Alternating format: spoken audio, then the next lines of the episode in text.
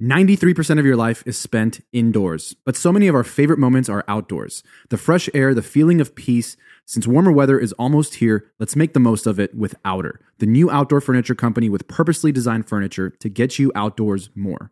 Outer makes the world's most beautiful, comfortable, innovative, and high quality outdoor furniture, all from sustainable materials. I love the new outdoor dining table and chairs I just bought. It looks great in my backyard and it's the perfect setup for hosting a dinner party. Go to liveouter.com slash the founder hour to see all the incredible products they have to offer. For a limited time, get 10% off and free shipping. That's liveouter.com slash the founder hour. Terms and conditions apply. Hey everyone, before we get into the episode, just a quick reminder if you enjoy what you hear, please follow us on Apple Podcasts, Spotify, or wherever you get your podcasts. That way you get notified when new episodes drop. You can also follow us on Twitter, Instagram, LinkedIn at the Founder Hour. Let's get into it. Our guest today is Sophia Amoruso. Sophia is a renowned entrepreneur, best-selling author, and an inspiration to many.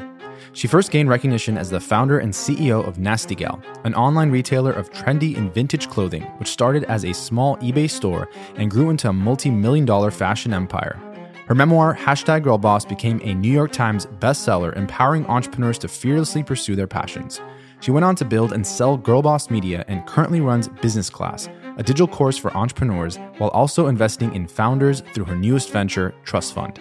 Please enjoy our conversation with Sophia Amoruso.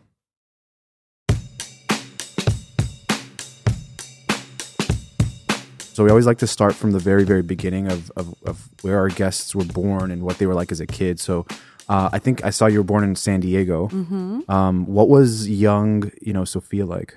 Oh man, very misunderstood, and I think uh, angsty from just a very young age. And I don't know if that's my parents' fault or if that's just kind of how I came out. Um, but didn't really quite follow the rules. Um, yeah, you had to tell me a few times not to do something. And What's I, a really bad thing you did as a kid that you can remember? Or that you were told you did, maybe? I guess in Montessori, I like painted on the walls in the bathroom with my poop. Oh, shit. That's pretty bad. like, that's insane. Yeah. I don't know. Like, yeah, I don't know. Yeah. I mean, it's either insanity, but today it's probably art. I don't know. I, I guess I was creative and Yeah. resourceful. Yeah. You know. I mean, like if you were like a famous artist and you just took a canvas and you used your own poop and it painted it or just slapped it on, it would sell for a few million dollars If today. I became an artist later on, it would be an in- integral part of my story. I don't think it quite. It would doesn't just quite connect wall. to what it is that I'm doing Yeah. now, but you know, we Or could, if you we could did, make like- something up. Every decade, like how poop evolves. Yeah, just what different bodily Right. something Right. I decide to get creative with. And you call Okay. the you call the like series that's that shit I don't like. Yeah. I don't I don't like Sounds like good to me. I think poop I think poop is funny with someone when someone says the word poop I'm like Yeah. but Yeah, like yeah. I don't really always like chuckle. I don't any like artist see poop steals and this laugh. idea, by the way, you know where you heard it first. It's just a matter of time. And I mean, Yeah. the way we're headed, Yeah. like, that's for sure going to happen. Yeah, something's gonna happen. I was just checking out my microbiome, Yeah. you know. Yeah. I Yeah. was- yeah. Yeah, yeah. Can't eat tomatoes. Mhm. Yeah, same. Nitrate. So, um, okay, so what I guess ultimately, like, were you interested in though? Like, you know, what kind of things did you like to do or spend your time doing? I mean, I left San Diego when I was 7. We moved to beautiful Sacramento. Emphasis on the Um, word beautiful. Yeah, I liked. I rode bikes a lot. I was kind of a tomboy. I rode bikes with my dad uh, down to the fish hatchery, and um, played soccer and listened music. I've just the music has always been Hmm. a big part of my identity and what I love spending my time doing. Listening to music is an actual activity, something that yeah plays in the background when I'm making dinner, but also I can sit for an hour and just listen to music, and that's that's a that's a thing. What kind of Um, music? It's really varied. Yeah. I mean, I you know, you graduate through these different phases, and so it's like, wow, I bought this Nirvana album. I'm in sixth grade, and then it's like, whoa, Green Day, and then you're like, oh, pop punk, and you're like, ooh, Fat Wreck Chords, and you know, whatever kind of Blink 182. I wasn't like a huge fan. My first concert was The Offspring, Hmm. and then I never got into hardcore, but you can kind of like get into hardcore from there. you can get into metal from there. There's just kind of like if you keep progressing, there are like different levels of, you know, and so my taste, I guess, since then has spanned everything from like minimalist composer music and like krautrock and uh psychedelia and like international music and like it's pretty broad. And now there's an algorithm. I mean it used to be you had to like know people who like knew about stuff and Yeah. it was like hard to find. And people were like ripping stuff off of records that weren't you know hadn't been re-released and you're like oh my god we're the only people that have this and now it's like you can have the most obscure taste with an algorithm Yeah. um, and that's cool. Like, yeah, I earned it, and now I've set my algorithm into, um, you know, a uh, direction that I end up being really happy with, and it's so cool Mhm. that discovery doesn't require as much work Right. as it used to, and I don't have the But you time wonder, to. like, who else dig is getting around this song looking on for- their algorithm? I know, and I'll hear it like a goofy coffee shop, and I'll be like, "Man, do they even know what this killed the is?" song already. Yeah. And then I'm like, "You're a dick, and you don't even know what it is." Like, Sophia, you talk about you know you don't know if you came out that way or if it was your parents. Uh, are you talking about just the way you were, like a rebel? Were they rebels? Kinda. No, not really. I mean, my dad's kind of tough. He was kind of a challenging person to grow up with, and I wasn't, you know, I wasn't coddled really. Right. Um, I was an only child, so I guess I got a lot of attention, but it was more like, okay, my mom was working weekends selling houses, and my dad was like, all right, I'm going to go on a bike ride. You happen to be behind me, keep up. Hmm. Um, Tough and love. Yeah, I mean, yeah, definitely. But also, it was like, cool. It wasn't like, yay, we're going on a bike ride. It was fun, but I was like, you know, all right, let's go. I've always been really competitive, um, but and not a great team player. You know, in soccer, I would take the ball and just go straight to the goal. And you just know, throw it in there. yeah, I was just it, like, Kobe. I'm gonna, yeah, throw it in there. like, Oh, throw it. no, dude, you pass it. Like, there's there's more to it. You just have to maybe be a little bit more strategic and planful. And I think that kind of impulsivity, you know, has something that's uh, unfortunately persisted throughout my life and something I really try to manage. But there's also something kind of really beautiful about just throwing paint at the wall in life and seeing what sticks. But when it dries, it's really hard to get off Mhm, mhm. sometimes, you know? So not a rule player. No. What, what do you? Why? Why do you think that is? Um, I think I was like a pretty smart kid. I think I knew I was smart. I didn't know why I was in this school where we were sitting in some place at seven thirty in the morning, and then a bell rang, and an hour later, we literally moved to a different room, sat at a desk, listened to somebody, did what they said, and then another bell rang, and then you moved to a different desk. Like, what are you training me for? Yeah. Um, you know, I both lazily and angstily, I guess. I don't know if that's a word.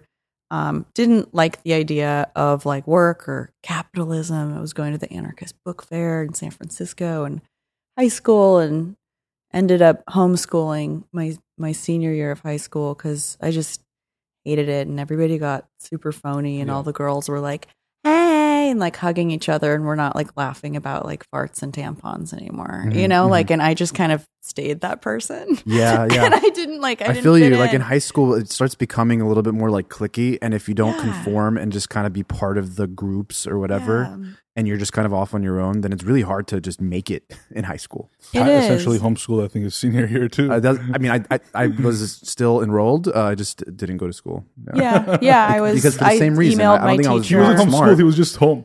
Yeah, I just didn't like. I moved out when I was 17, so I was like, she could like email me my homework, and I was like, I was gonna go, I'm I gonna would go do the snowboarding. same. It counts Yeah. as like PE, right? Yeah, So it sounds like your parents, I'm sure, had a very easy time raising you. Yeah, it was, it was a great, you know, I was Yeah. really misunderstood. My mom just kind of didn't know what to do with me. Yeah. She did her best. I would have been much better in a different kind of learning environment.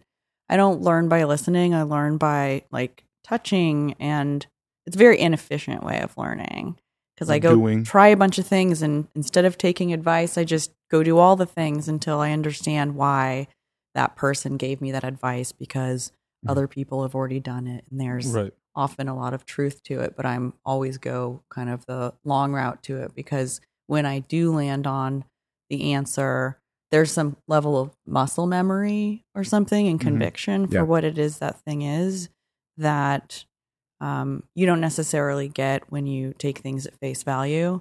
But a lot of really smart people take things at face value and they can move a lot more quickly for Mm. through the world Mhm. Mhm. um, without making as many mistakes. I just never figured out how to do that. Yeah. Was it fun for you to be? I mean, this is you're like 17 years old, 18 years old, almost. Like, was it fun for you to be rebellious, or just that's all you knew? Like that was your nature? It was my nature, but it was also fun, Yeah. you know, being resourceful Yeah. and just being out of my parents' house. Like that was huge. It wasn't the happiest place, you know. I think when you're an only child, uh, you don't have a sibling to be like, haha, whatever, they're just doing their thing and Yeah. go off. You know, it's it's very kind of lonely and it's easy to be like, is this normal? What's normal? Are other people's families like this? And there's no one to kind of hang out with and I guess go through that with. So I was I was stoked to leave. But yeah, there was like a pairing of a natural angst with um you know the culture that comes that really works for people who are angsty Yeah. which is kind of like you know live outside of the rules i didn't realize that i was ambitious i just thought i was like a free thinker and it wasn't until i had a job or i made a job for myself um, where i could put one foot in front of the other and i could feel my way around in the dark and do one thing better and then it worked and a customer was happy and then i did it better next time. I was like oh like this is really cool and it's not about the money i just love learning. You don't often learn in a work environment you know until i started nasty gal as an ebay store in late 2006 i was working like i was working like retail jobs Hmm. for like you know 10 and 12 dollars an hour in like shoe stores and lobbies and, And you were still in Sacramento at the time. Sacramento, I didn't. I worked in high school. I started at Subway, and. I worked at a Borders Books, and then I worked at like the factory outlet. Yep.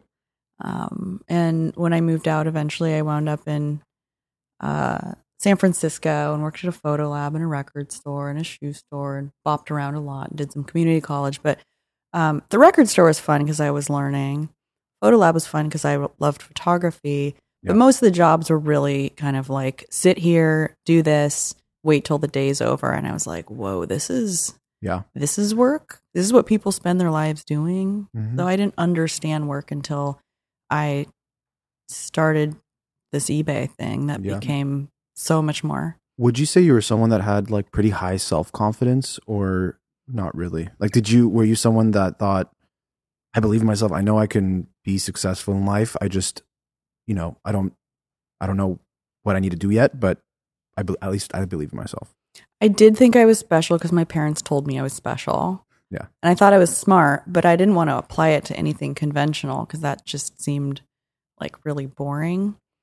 Um, I don't think I was confident. I think I was just trying to survive doing things that I didn't hate. And the eBay store wasn't like the word success was not in my vernacular. Mhm. It was how can I not do these things that I hate and let's just give it a shot Mm-hmm. and then realized, oh shit, I'm resourceful. Oh shit, I'm ambitious and entrepreneurial in words that you know I hadn't really spent much time thinking about. But um, it was it was by trying to avoid work that I wound up Yeah. creating a really big job for myself. Mm-hmm. And Sophia, at the time, I mean, you talk about 2006, like MySpace was the only social media that I remember aside from maybe like Tumblr, because Instagram came out, or Twitter might have started around 2006. There weren't people out there that you could necessarily say, I want to be like this person, or this person has a similar mindset to me.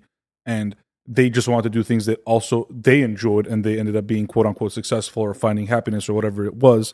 Yeah. You had to really chart your own path, kind of blind, and it could have co- gone completely the other way Super so blind. like what gave you i guess in hindsight what gave you the foresight if any uh to just start that ebay store Yeah. I mean, the foresight was okay. So I was sitting in the lobby of an art school in San Francisco, uh, checking student IDs. That was my job, which is Yeah. really funny because I stayed at the Palace Hotel for this like LPGP Venture People conference, which Yeah. is a block away. So I was like staying in front of this hotel. I never stepped foot in when I worked in this lobby a block away, and I could see it from there. And I was like, wow, my life has changed a lot. I'm staying at this place. Oh my god! And their Caesar salad was amazing, and the Wagyu burger was amazing. I didn't know what fucking Wagyu was. Right. I don't think anybody did in 2006. I'm pretty sure nobody like- still knows what Maybe Wagyu if you I is. still they don't just know. buy it and I- it's expensive. and I don't know if it's Wagyu or Wagyu, but whatever. Um, no one knows. Yeah. Yeah, there was no artisanal coffee in San Francisco. Right. There was no like chefy, beautiful kind of restaurant. It was a really different time. Um, and so while I was sitting in this lobby, often I had hours to spend just sitting on this computer on the internet, and there wasn't that much to do. There wasn't a Facebook. There was MySpace. There was just Googling things. Yeah. Uh, there was no, I mean, YouTube had just, I think, started. Mhm. Um, and I started getting friend requests on MySpace from people who were selling vintage clothing on eBay. And they had these store names that were kind of like brands, but they weren't really brands. But of course, everybody's eBay store has to have a name. And so it was like Mama Stone Vintage hmm. and like Indie Cult Vintage. And I clicked on their profiles and I was like, whoa, like I wear vintage. I know where to find it.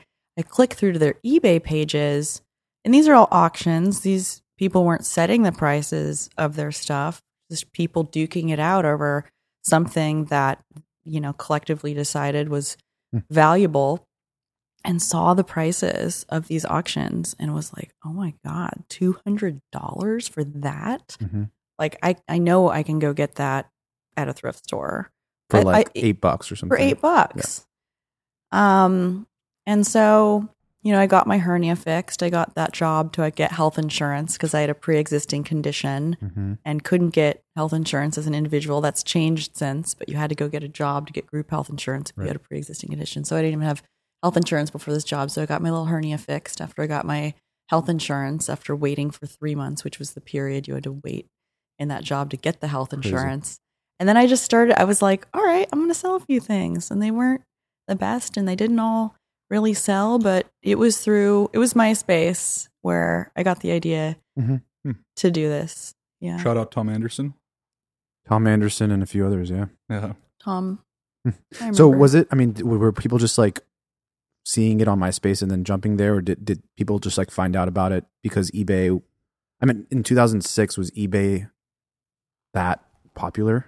Yeah. eBay was. Yeah, I think it was probably even more popular. probably more popular than it is now. I mean, there was no Etsy. Right. Ecom was like, there There's was no no Shopify. Shopify. That's right. it was like Za- Zappos was kind of happening. Amazon had happened. hmm But like that was a marketplace. eBay was a marketplace, but there was, I don't remember any other marketplaces. Yeah. Um, and so, yeah, marketplaces are great because you have your product there. People can discover it, whether they're searching for it or not. They might be searching for something and then they scroll the bottom of the page and there's related items. And so you're able to capitalize on other sellers promoting themselves because your products are on, you know, this marketplace. And MySpace was an amazing thing to hack. Yep. So yeah, I I made the photos look good and I picked great stuff and I wrote awesome descriptions and I had a funny name for my business, Nasty Gal, that really cut through the noise and wound up being a good copywriter somehow. I'm not good at any one thing more than any Where'd you come up with the name? Um, so I worked in that record store called Streetlight Records in Noe Valley in San Francisco. Mm. It's not there anymore. And this album was re-released called Nasty Gal by a woman named Betty Davis, Mm. who was married to Miles Davis for a short time and was allegedly too wild for him. and she's just this like amazing funk singer, had an awesome rhythm section. I loved her music and I was like, I'll call it Nasty Gal. Um, I almost called it I Heart Vintage, believe it or not. And I think I bought that URL and thank God. What? Like, was I even the same per? Like, Yeah. how does the same person like think of those two names?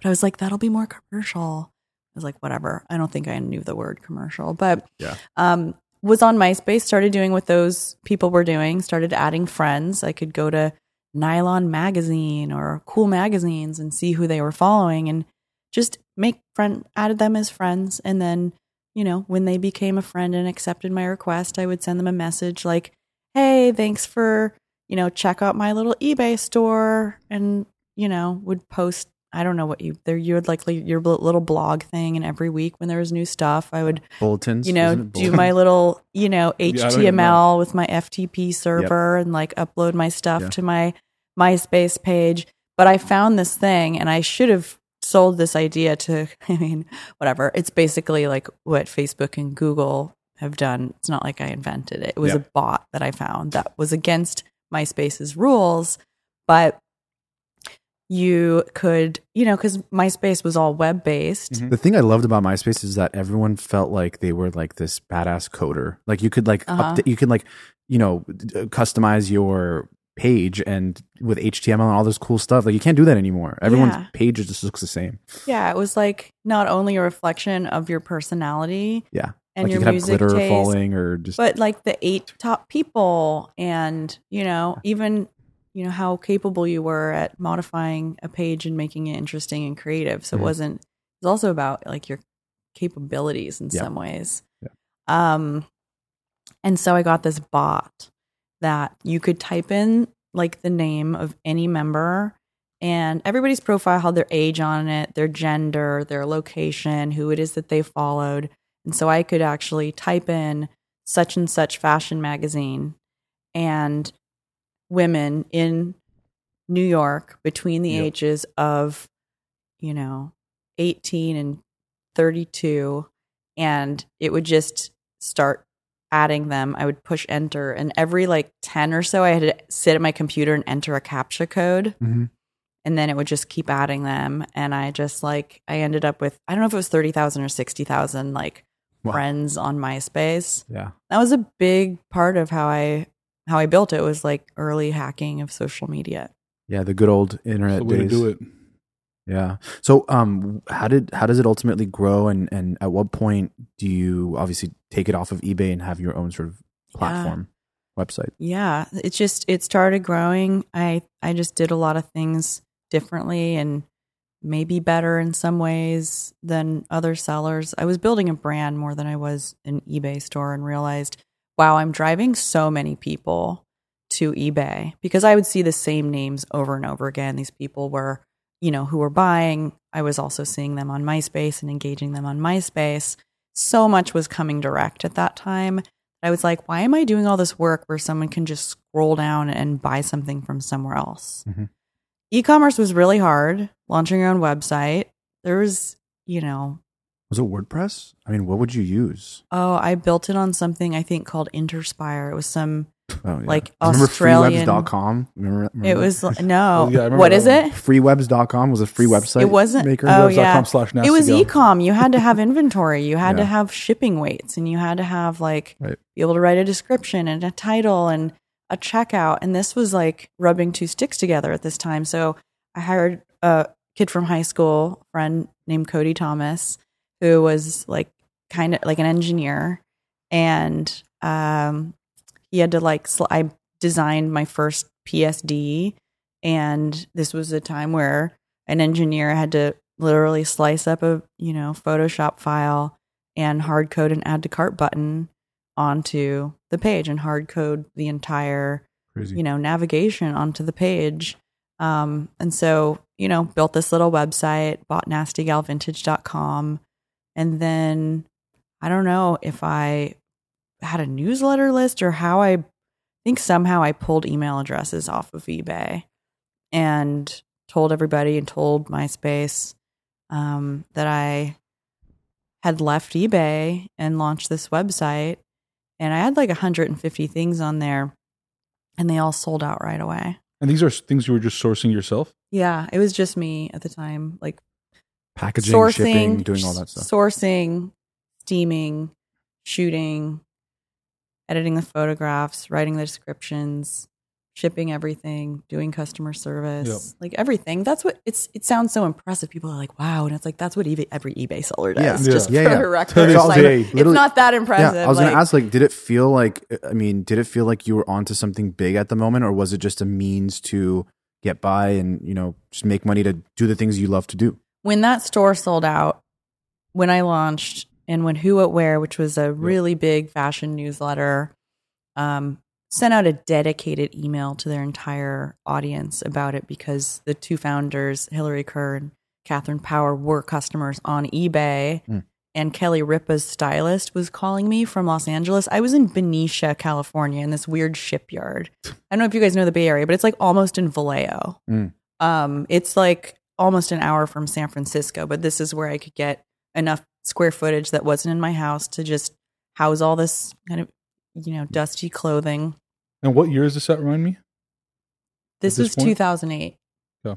So the first year uh, on eBay, I did 75K in revenue, which was like a lot, you know, and I didn't spend the money. I didn't even know what like luxury was. And the next year was 250K. And the next year was 1.1. And that year was half eBay, half, you know, half, um, maybe that was 250K on the website. Anyway, it was- Regardless, pretty good it margins. was 75 yeah low 250 overhead. 1.16 and a half and then Pretty good. 12 Mhm. um and that was just i didn't have debt i didn't i didn't have credit i bought a porsche eventually but i had to pay cash like So years walked in with a later briefcase. i just and you're like hundred percent owner. This 100% owner No partners. No 12 nothing. million in revenue 28 million dollar run rate This is by 2012. that was in 2012 when index ventures came in How did you go from that 1.1 to 12 million in just 12 months? well it was 1.1 to six and a half to 12 So yeah, So, you six x and then i just two x. sold more it was not no longer vintage so okay, I was, you know, the, the beauty of eBay is that you can list things and they sit there for 10 days. Right. So you don't have to ship for 10 days. When you put something on a website yeah, and it sells you gotta ship it. and it's vintage, you never use that photograph. Like it's gone. You don't have inventory Mhm. uh, immediately. And so I was like, all right, maybe I can go to a trade show and curate stuff based on everything I know about what this customer wants and what's selling. And went to Magic, uh, Yep, this trade show in. Vegas, and ordered like a few of each thing. You know, the minimum minimum quantities. Like sometimes it was like three of a dress and six of a dress in different sizes, and some of them were over 100, some of them were under 100, some were like a few hundred, and saw what sold. Um, and what didn't sell were $300 dresses. Hmm. And that was just how Nasty Gal found its price point. Hmm. And there, there I was able to take one photo and write one description and sell six dresses. And the margin wasn't, oh, a $200 dress on eBay that I paid $8 for, but it was pretty high. Yeah, at that volume. It was still very high. and it was still just you at this point, uh, or did you? that have, I had hired my first employee, and I think I had someone helping with shipping. so still just like a couple of you doing Couple, twelve million. No, twelve million. So Yeah, at that point, it was when it started picking up from two fifty to one point one to six and a half was when I started Yeah. selling things that weren't vintage. got it. So- in addition to that, and then twelve was just it was just it was just demand. It was word of mouth. It was almost all direct traffic. Um, and I just I business to me was buy more things for more for less than you sell them for. Don't spend all the money. Mhm. Very different than that business was it. now. That's all I understood. Yeah, today and business now I'm buy it higher venture and sell it Now I'm a venture investor. Yeah, yeah. and Yeah. So totally I, backwards. I want to take it back just a little bit to like the audience creation aspect of um of the business. Uh because you know, I think of brands now and fashion being one of the harder brands or being one of the harder industries to really collect and build an audience in. But everything else to any CPG products, I mean, food, anything really. Um it's really audience driven today. You know, even if I'm an incredible founder with an incredible product, it doesn't really matter unless I have people to sell it to. Was eBay that quote unquote hack for you to build that audience early on? the MySpace hack.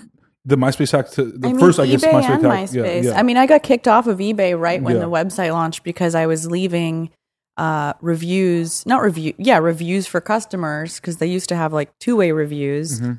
and they'd be like, "Love my thing, love my dress, oh my god," and then I'd be like, Check "Hey, out our website. nastygalvintage.com is coming." just redirecting and I just people. like copy Yeah. paste, Yeah. copy paste, Yeah, copy yeah, yeah. paste, like before, and there was like maybe a newsletter sign up. I don't know, something there. Yeah, little did you know that they had Um, their own bots. and looking so I at- was yeah I was like I was like building you know an audience for the website before Yeah. it even launched. Mhm. Um, but it was all it was all word of mouth. There was no it was it was Zappos. There was I mean there was there was nothing. There was no fat. It was like Nordstrom. Is there like ASOS? ASOS was like 2012, Yeah. 20 maybe Yeah. 2011. Index, who invested in Nasty Gal, had Yeah. invested in ASOS, um, as seen on screen. Yeah. Um, and know that. so, I mean, it was Shopify didn't exist in 2012, didn't exist in 2013. Like, I had a huge Mm-hmm. engineering team just to make a ecom website. It was so much more expensive and so different at that time. Um, and there was so little. It wasn't that. Com- it honestly was not that competitive. You know, when it comes to legal help, I'm tired of hidden fees and complex billing structures. Isn't there a better way? Well, that's exactly what Decrypted Law offers. They're pioneers in transparent, flat fee pricing for startups. And guess what? They even have a subscription service for fractionalized general counsel. Subscription service for a law firm? That's right. Decrypted Law is revolutionizing the way legal services are consumed. For a flat monthly fee, startups can now have access to top tier, on demand legal counsel. Wow, that's a game changer. No more bill shock, just clear, predictable costs. Decrypted Law, they're not just breaking down legal complexities, they're making legal services more accessible. Learn more and contact them at decryptedlaw.com. Mention the Founder Hour podcast so they know who sent you. Love soda? Listen up. Introducing Olipop, a new kind of soda that's actually good for you. It's the fastest growing beverage brand in America, and here's why you'll love it too. Gut health matters, and Olipop has your back. Two out of three Americans suffer from digestive issues, and Olipop tackles that with a soda that tastes amazing. With 9 grams of prebiotics in every can, it's the gut friendly choice you've been waiting for. Now let's talk flavors. Vintage cola, classic root beer, my favorite, orange squeeze, classic grape, and more. It takes me back to those childhood days. And guess what? Olipop has way less sugar than traditional sodas. Vintage cola only has 2 grams of sugar compared to the 39 grams of sugar in a regular Coca Cola. Pretty impressive, huh? But it doesn't stop there. Olipop's drinks are non GMO, vegan, paleo, and keto friendly, with less than 8 grams of net carbs per can. They've got something for everyone. Ready to give Olipop a try? The Founder Hour listeners can get 20% off their next order with the code FOUNDER20, F O U N D E R 20. Head to their website, www.drinkolipop.com, or find Olipop in over 22,000 stores nationwide. Sophia, were you at all like like mindset wise, like were you like aware of what you had done? Like like just coming from that 17 year old, you know, girl that left her house that was this rebel that just wanted to like do things that you liked. Was it like what the hell just happened type thing or was it more of a progression and we're just kind of skipping some It was a real shock to the system. Yeah. You know, I recommend that nobody with the level or lack thereof of education or experience that I had build a business at the speed that I did, at the age that I did. Yeah. Some people figure it out, but and and because the company was profitable from day one, and I just I didn't spend any of the money. There was so much money just sitting in the, in the in the company's Wells Fargo account. I never really learned how to read a P and L early on like there weren't a lot of hiccups. It was like, oh, okay, like, you know, we something happened with shipping and things are late, we'll deal with that. But the real mechanics of of operating a business, I didn't really learn other than like buy stuff, sell it, ship stuff. It was pretty 101. And then it exploded and I was I really was at a disadvantage not having ever worked in an office that my name wasn't on the lease of um, ever seeing an example of what even leadership was. I didn't know people needed to be told what to do. I thought that would be like insulting. Hmm. You know, like you're not you're not babies. Mhm. But I really just didn't know because I never ha- had. I just didn't have any empathy built for what teams needed to be successful. I didn't know what a fucking career was. Yeah. Nobody even told me. I should be selling shoes. Yeah. So, uh, but had you known, you feel like things would have been a little different, I think so. Um, I don't know if I would have started a business. right? I you could have talked yourself been out of doing it because so you might have looked down the line and be like, "This Just doesn't make sense. My brain. I'm a creative, and that's you know a big part of why I got really far. Um, but I wouldn't have sat down and learned all that stuff because I didn't want to be a business person. I thought business people were like carried briefcases Yeah. and stuff. Mhm. You know. I mean, this is like two, so 2006 to 2012 when you get the uh, funding from Index Ventures. So six years you've already been building this business. Yeah. It was late 2000, like November 2006. So 7, 8, 9, 10, 11, 12 was when the money came in. Yeah. Mm. And what what- what made you decide this is time to like go out there and now raise funding? I didn't go out there. It was all inbound. People were like, "Who's this freak? How do we?" You know, some associate calls, and I'm like, "Yeah, this is what I'm doing." Bloop.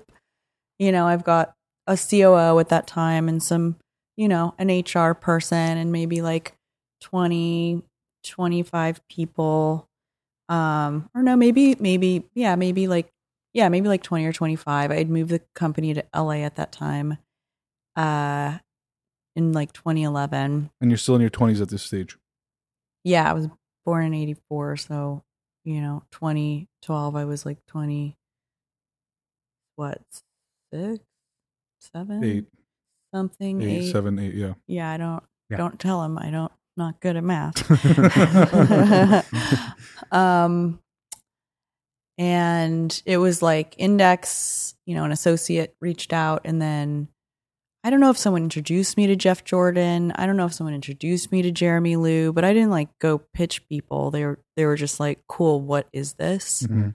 And so it was in 2012 when, you know, Jeff Jordan flew to LA and Jeremy Liew flew to LA and Danny Rimer flew to LA. And I met these guys like, you know, over a decade ago. Fab.com was the thing in 2012. And it was like mhm. One Kings Lane, Beachmint, Mm. Diego Berdakin was a friend. Like, Yep, yep. you know, all that stuff was happening. Is that the Uber guy? Uh, he's he started Cloud Kitchens with Travis Kalanick. That's right. He was Yeah. a professor at USC when I was a student there. So I spoke to his class. Really? Okay. Uh-huh. I, I didn't take his class. I wish I did, but um, He's very cool. I haven't seen him in yeah. so long. It was him and Michael Brukim. I think. teaching. Yeah, yeah, he's a friend. It was the first time I had seen a business person sit on a sofa with no shoes on, cross-legged, and I was like, it was all startup-y. Yeah. You know, he actually had My like people. the stretched out. This was Diego. yeah, I had Yeah. never been to a startup office before. Never seen like the casualness that like a startup founder Yeah. had sitting cross, like who Yeah. sits cross-legged on a sofa in a meeting. I didn't. Sophia does. I do. I am right now. Yeah.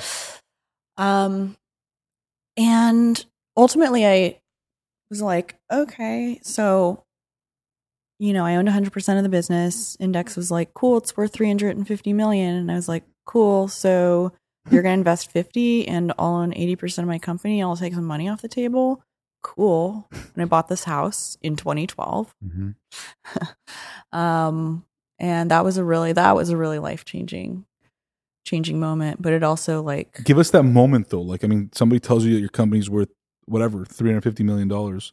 Like, and uh, did you know that going into that meeting? no Yeah. no i was you know i had a um consultant friend dana freed who was from the apparel world.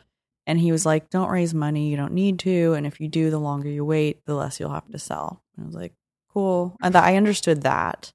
Um i didn't know that a 10x valuation was insane because i didn't really set it. I didn't i didn't like i didn't have multiple term sheets. I wasn't Right. like well index has one so hey lightspeed what do you think? You know Yeah. danny was like i get it you have a community and that word wasn't really a thing but i was like Yeah. yeah i do. That's what nasty gal is. It like makes it changes the way people feel about themselves when they wear these clothes. It was mm. so much more than clothing. And he got that and i was like and i liked index and he had great taste. And i'd never made a deck in my life before. So they made a deck. And they they put being index. index. one of the themselves. associates.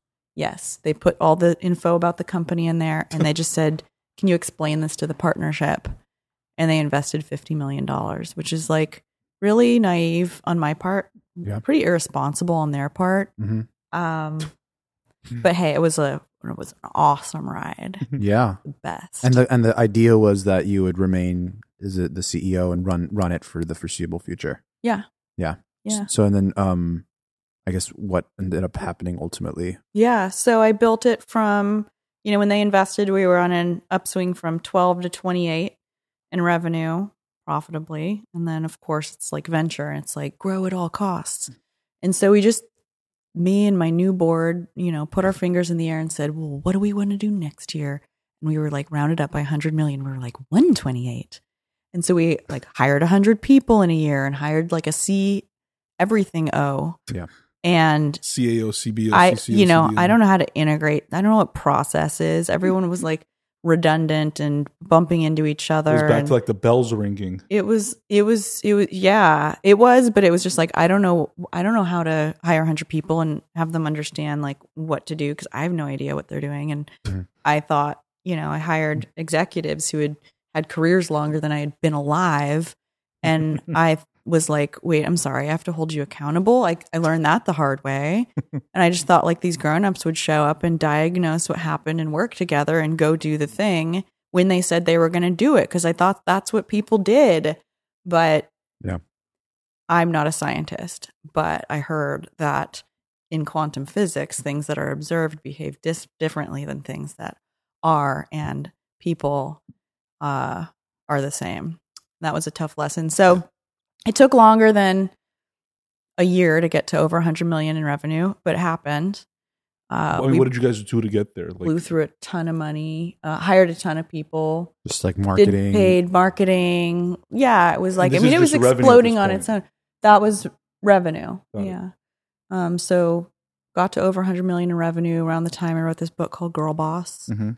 Hashtag girl boss. hashtag girl boss. I mean, in 2014, I put like a hashtag at the beginning of a book, and it like I think it worked because there's like 25 million hashtag girl bosses on Instagram now. Yep. I don't want them all to be attributed to me because it's been like 10 years since I wrote it, nine years since it um, was published, but that became a whole thing.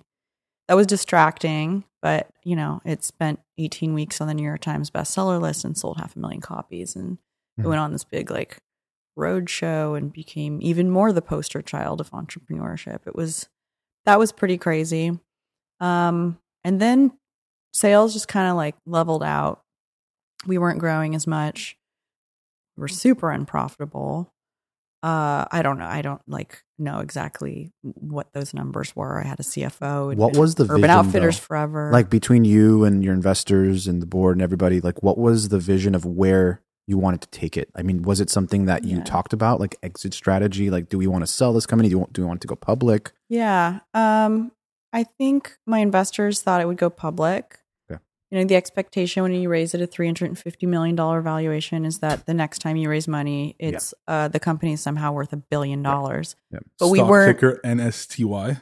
Yes, Nasty. but we weren't even doing like you know the twenty eight million in revenue that we were on. That like was a twelve month forward facing run rate. Yeah. Like when they said it was worth three fifty, so it was just like you know that I don't think I really understood what I was signing up for. I keep my promises. I pl- always plan on keeping my promises, but what that promise was, I don't think I was able to grasp at like 26 years old with like, Mhm. you know, I still can't build a pivot table. Sophia, maybe you could give us a lesson in valuation here because, like, I don't understand. I still don't understand like how the venture valuations work really. Um, but if a business is doing 28 million in revenue, who like which genius says that it's worth 350 million? Like, I don't. I don't really understand that concept. Maybe I'm not smart enough, but I would like to know because I want to start a business that makes 10,000 and then just sell for like 120,000. Those are like pretty. Like, I could just keep doing that. yeah, that's like, that's a much better, Yeah, you know, build a profitable business, sell it. sell it for 10x, 15x, 10x, 4x. Yeah. whatever. Yeah. whatever. Yeah. Yeah. You pocket, you buy a build a company Yeah. that's doing 15 million in revenue and you sell it for 30 and you own 100% of it. Like Yeah. you're in pretty good shape if you put cash in the bank. Like that's that's a really successful exit. I think everybody thinks they need to build like a 100 million dollar business, but guess what? You don't want to deal with co- what comes with that. Right. Mm. And you don't I mean, raising hundreds of money. millions of dollars. What? Minus the money. Yeah, money's great, but you know, the chance of an exit when you're you've got this $350 million price tag on your head is way lower, I think, than a company that has really healthy metrics. But seriously, Um, how do they explain themselves? How do they explain themselves? So, um, part of it is like, all right, what's happening in the market based on comps with public companies. So, in retail, there was more traditional retail uh, where private equity guys might have valued a more traditional non e-com retail business, physical retail business at like 2x or 2.5x. Um, and that's the valuation they would place on one of those companies. which kind of makes sense. I mean, fashion is not technology. You know, Mhm. technology is different, and the valuations that come with, Yeah. I think, technology companies Is that it have tied a, to like the scalability of it? it's tied to the scalability Yeah. of it. It's also tied to what's going on in like the, The venture market. Yeah. Yeah. the market's doing great in general. Um, people are really optimistic. So, you know, in the last few years, and this changed at like the end of last year, Mhm.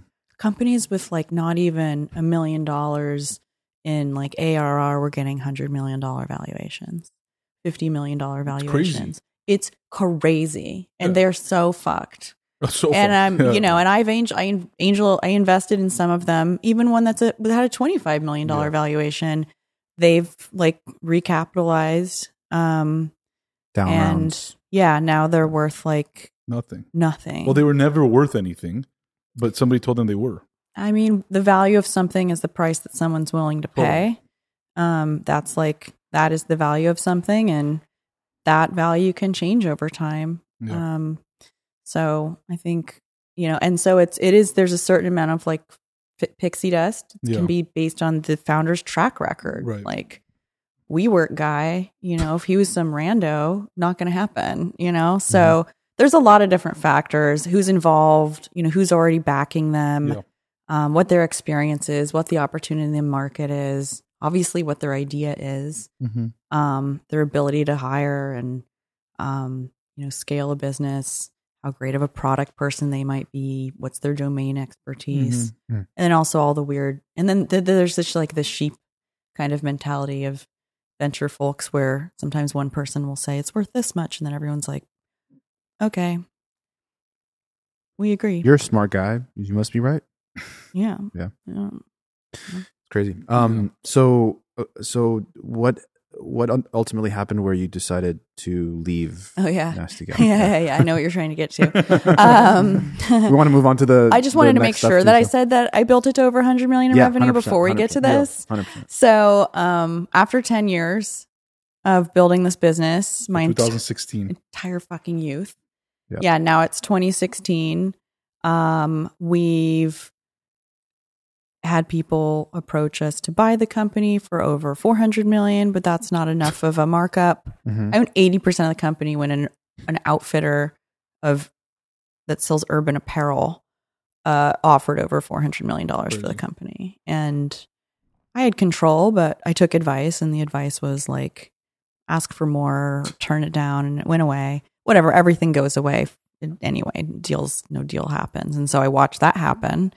Uh, where it was like, okay, we could do a round down down round, or okay, maybe ecom uh, at 10x multiples aren't a thing right now, fashion.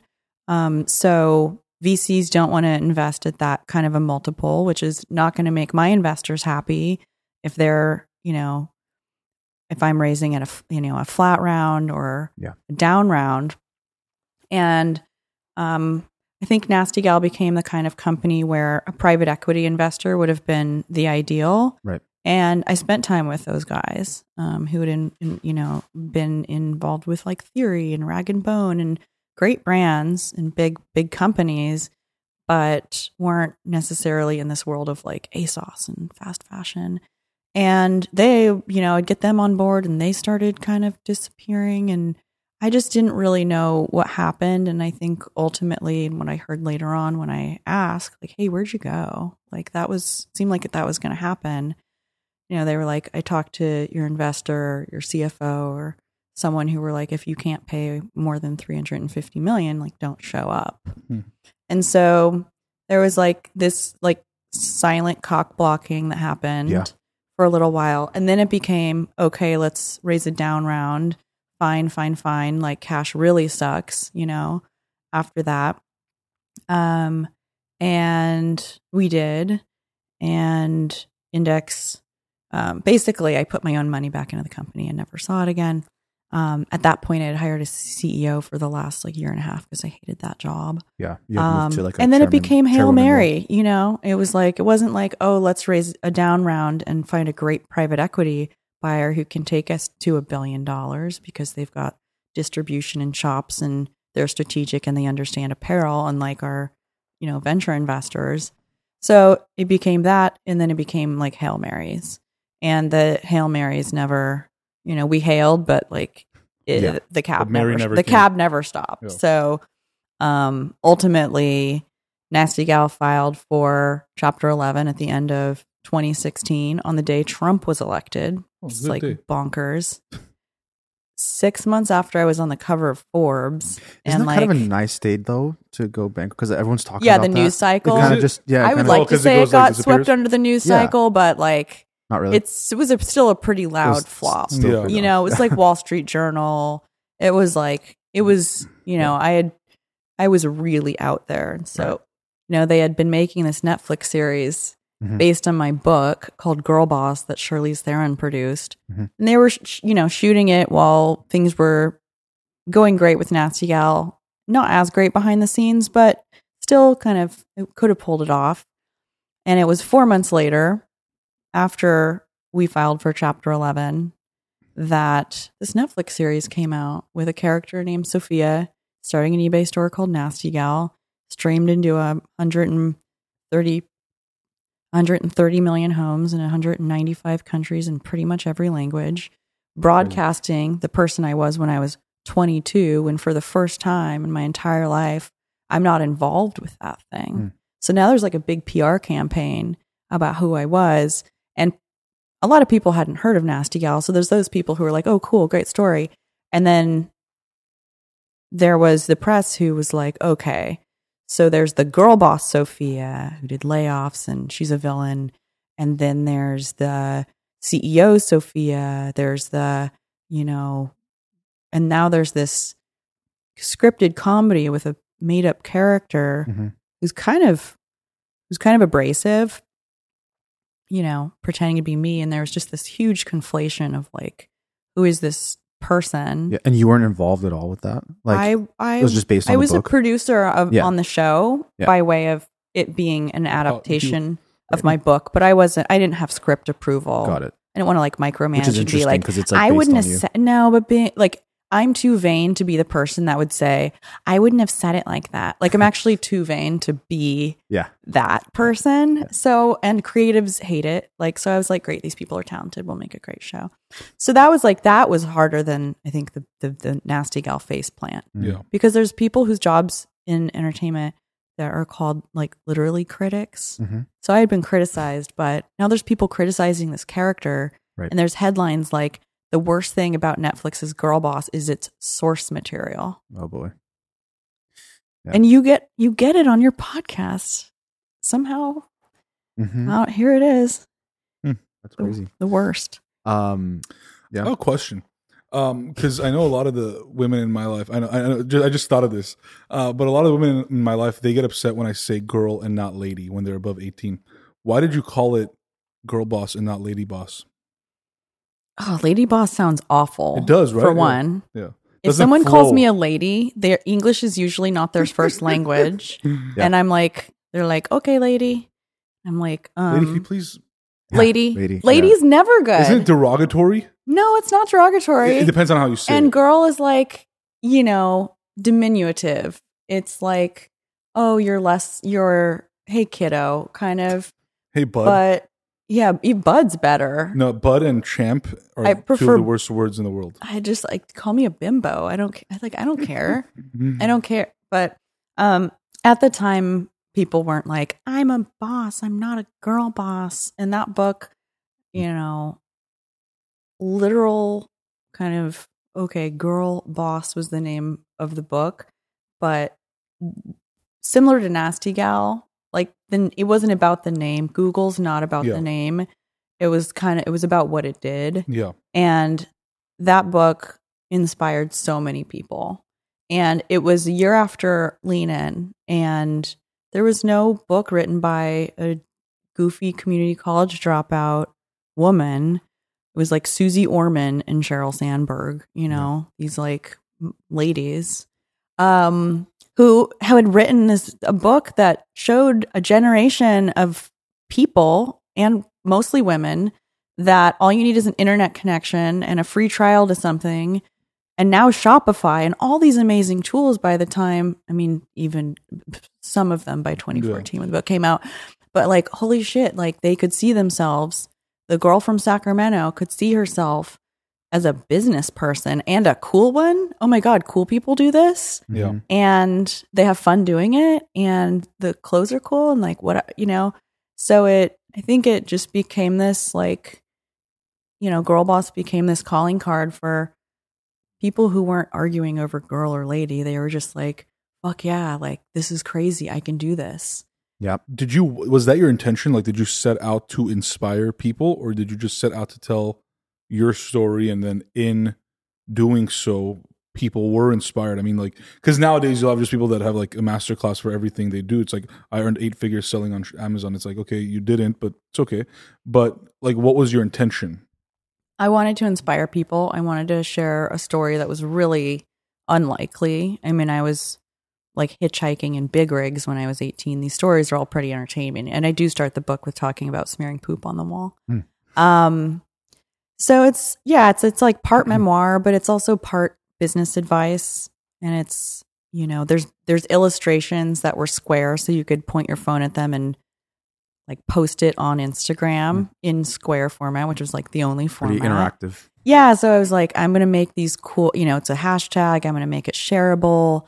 I'm gonna make people really feel really good about reading this book because the chapters are short and engineered a great feeling just because someone got through a chapter. Oh, like, Yeah. I, feeling. It's so hard to get through chapters. I mean, this I don't. You uh, for a lot of people listening, that may not be the case, but it is such a great feeling. That's why we did this podcast because we stopped reading books and we're like, we got to just tell these people stories on a podcast, format, which is about.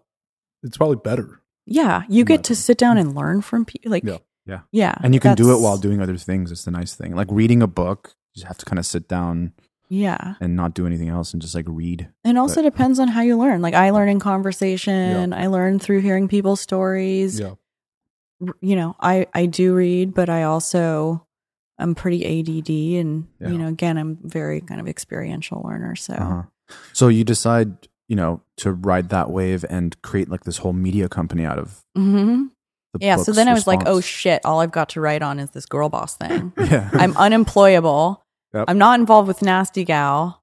I'm not going to go raise money. Like I, but I was like, I'm damaged goods, but uh, whatever. I'm just going to do this girl boss thing. And so, at the same time, the Netflix series came out, Mhm. which was a really challenging time. So four months after Nasty Gal face plants, I'm like, I'm going to do a conference because there's so many people that were still inspired. It, girl boss became noisier than Yeah, this. Yeah. hundred million dollar company. Um, and so I was like, I'm going to do this thing called the Girl Boss Rally, and I, you know, as I do, I just like throw things up on the internet, and I was like, here, cool, tickets for sale, 500 tickets, and I just announce things, and and then I figure out how to do them. That's kind of like what I do now, unfortunately. Um, I'm a venture investor. um, but um, and so sold like 500 tickets to the LA, the first Girl Boss Rally in LA. Got Shopify and really awesome brands to sponsor it because I had done some little influencery things, you know, before and had some some relationships. Um, got you know Sallie Krawcheck and Kevin Systrom and like amazing people on stage, Emily Weiss and Ty Haney and um, some like big names to speak at that conference. Just awesome women that I had known for so long and had the privilege of getting to know through the podcast that I started in 2015, through getting invited to dinner things and go to going to Cannes Lions or whatever those things might be. Um, who showed up? Like who showed up for me? You know, a lot of people are afraid of failure. And maybe this is the case for some of them. Maybe if you do some weird perverted shit, I don't know. But everybody showed up for me. Like I was, I had been, you know, slaughtered not that long prior, but all these people showed up. Nobody, I was like, oh my God, my publicist, I don't have a, I haven't had a publicist in years, but like agent, I had an agent at WME. They don't do anything for me anymore. But like Yeah. at the time, I was like, fuck, everybody's just going to drop me. Like this is, this is, and that's not what happened. It was really cool and encouraging and still really hard and scary to stand in front of people at that time. And so it became this small, small, I mean, it was a media company. It did a few million first year in revenue. We did like four or five second year. Um, his first year in business. Did I say first year in revenue? Anyway, it's first year and I did did like a million and a half a and the half same. for two the first year. Yeah. Yeah. Actually, they should replace it. First year in It revenue. should 'cause be. I It like that. be. business necessarily Yeah, it might not mean doesn't- revenue. It doesn't count until you It's a make new money. phrase. First year in revenue. Yes. Coined on the founder Right. by Sophia. Word business doesn't exist anymore. No, it's Um, business. And so raised a little money from Initialized, which Mhm. is Alexis Ohanian and Lightspeed, Garry Tan. um, Garry Tan, um, and then at Lightspeed it was Nicole Quinn, Mhm. you know, and I had known Jeremy for a long time. Didn't they have like Um, an Apple show at some point? They did. They had like an Apple TV show where it was like the Planet voice. of the Apps? God, Yes. it was so cringe. Gwyneth Paltrow was on yeah, it. yeah, yeah. Yeah. Gary V. Gary V was one of my investors at Girl Boss. um yeah had some awesome folks and ultimately you know we've watched all the media companies face plant. Media was not quite on its way out. It was digital media but it wasn't a media company where we had scale where we could sell banner ads where we you know so it was all very integrated. Like you get an episode on the podcast and presence at the Girlboss rally and we've got this newsletter and it was all very high touch. That was like a custom proposal for each one of these like you know media brands that you know these brands that we were working with. So it was very like human capital intensive. Um i sold it at the end of 2019 right before covid Hmm. um and left in the middle of covid. Um we couldn't do events and brands were not spending money.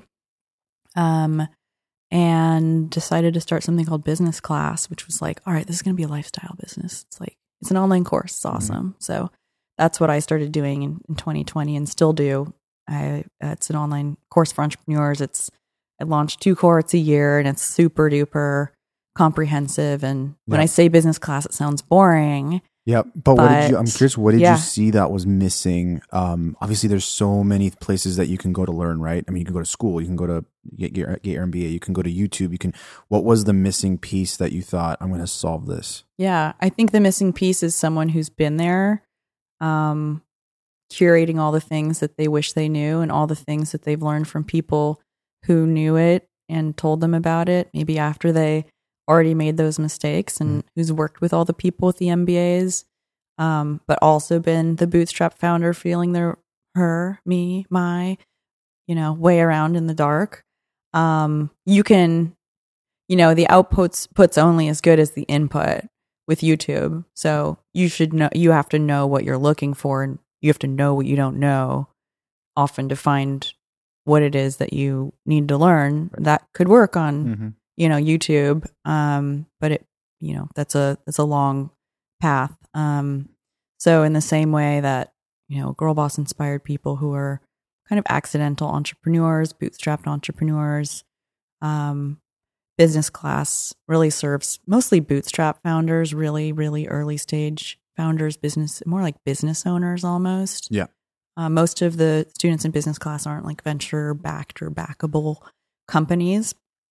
Um, and there's nothing cool. I mean, I just love brands. And so I know I've said business class is a podcast. You can't see anything, but if you go to businessclass.co, um, you can, it's like the website itself is a master class in branding. Mhm. Like that alone should get you, Mhm. like, should make someone want to take it. And I just, I don't like toot my own horn with many things, like everything, because obviously, like, Yeah. I really haven't done everything right.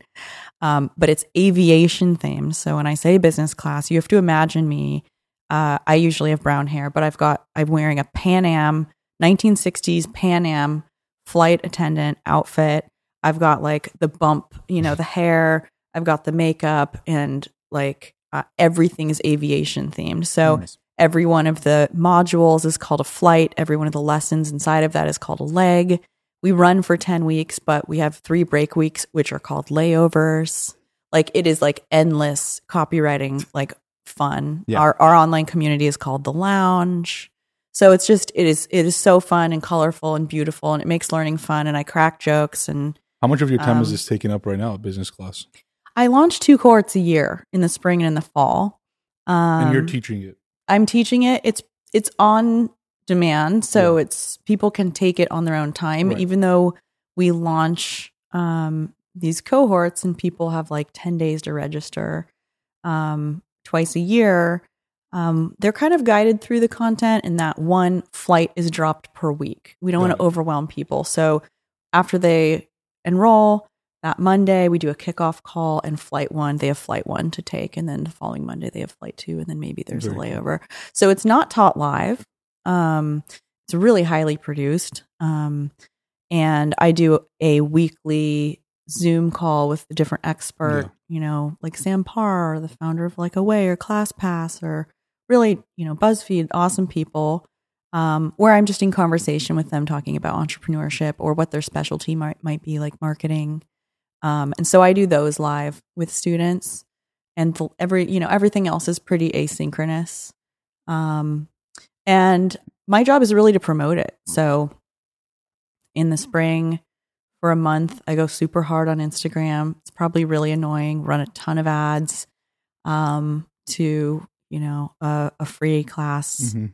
Workshop webinar thing, which is like a very formulaic way of launching online courses. Yeah. But I Yeah. try to do it in the coolest way. Yeah. Drive people through the funnel, Mhm.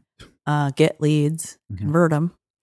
All the And you know, stuff. you know, it's just like not rocket science. Sophia, I'm, I'm curious, like, for, you know, obviously you've accomplished a lot as an entrepreneur, as a business person, and still are. And, you know, I'm really more so curious about, like, you as a person, like, how you, number one, have dealt with all of this throughout your kind of young career. Um, and, you know, you, I know you mentioned, like, having ADD and just clearly are a very driven, motivated person, always have been. That also comes with challenges. I know myself. I know Pat knows herself. Like a lot of like driven people have those challenges with anxiety, perhaps, or depression, or um, you know, just being antisocial, whatever it may be. Does that resonate at all with you, or yeah. yeah. If I'm not busy, I, I get kind of bummed. yeah, and I don't have hobbies. Like I kind of tried surfing, um, like doing things that don't benefit me in any way, uh, is really like hard. yeah, Um, I just like learning, and Yeah. I don't have. My learning curve for anything I do literally is like so steep that like I don't have time to do like rec. I like left TED early. Like I got, somehow got invited to TED, but I was like. This is super extra. This is like a ballerina talking about her experience. Like, I need to go work. Yeah, yeah. so like I don't have time to be inspired. yeah. Um which sounds pretty hardcore, but um, No, it makes sense. No. Um, I know you're you also invest. Um, you have Yeah. a fund called Yeah. Trust Fund. We We're talking about it before the podcast. It's a brilliant name. I love you. it. Uh, what's what's the whole story there? Why did you decide? So I talked a little bit about feeling your, you know, having felt my way around in the dark in 2007 with none of these, no Venmo, no Stripe, no like Etsy, no cal- no cloud, right? Um, and so I felt every single pain point that entrepreneurs have when they're building businesses, both at the bootstrap, super Mhm. early stage, uh, also at the venture stage and growth stage, whether it's managing people or logistics and shipping stuff or marketing or um, insurance. You know, there's so many different things that you have to learn. There was no Gusto or Justworks. And so now, you know, looking at all of these tools that have emerged since I, you know, started my journey as an entrepreneur, very enviously watching people have these awesome tools to build businesses with. Like, I know what it is that they need just so on such a like, you know, deep level that that's what I'm investing in. Mhm. Um, so I, yeah, I started a fund. I've been angel investing for the last, mostly the last four years, pretty successfully in companies like Liquid Death Mhm. and Public.com and Eight Sleep. Um, Superhuman, really just stuff I love using. Kindbody, which is like a fertility startup. I've done pretty well with that and just was like, okay, enough of my capital is locked up for 10 years, but I love doing this and I have great deal flow and I love working with entrepreneurs.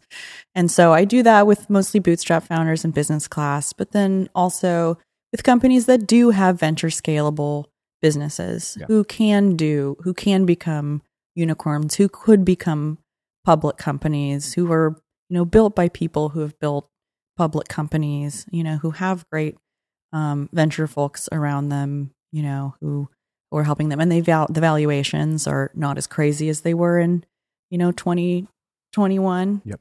Um, so that's also it's a nice it's a hard time to be fundraising, both as someone who's doing what I'm doing because I have to ask people for money, and Right. as a founder.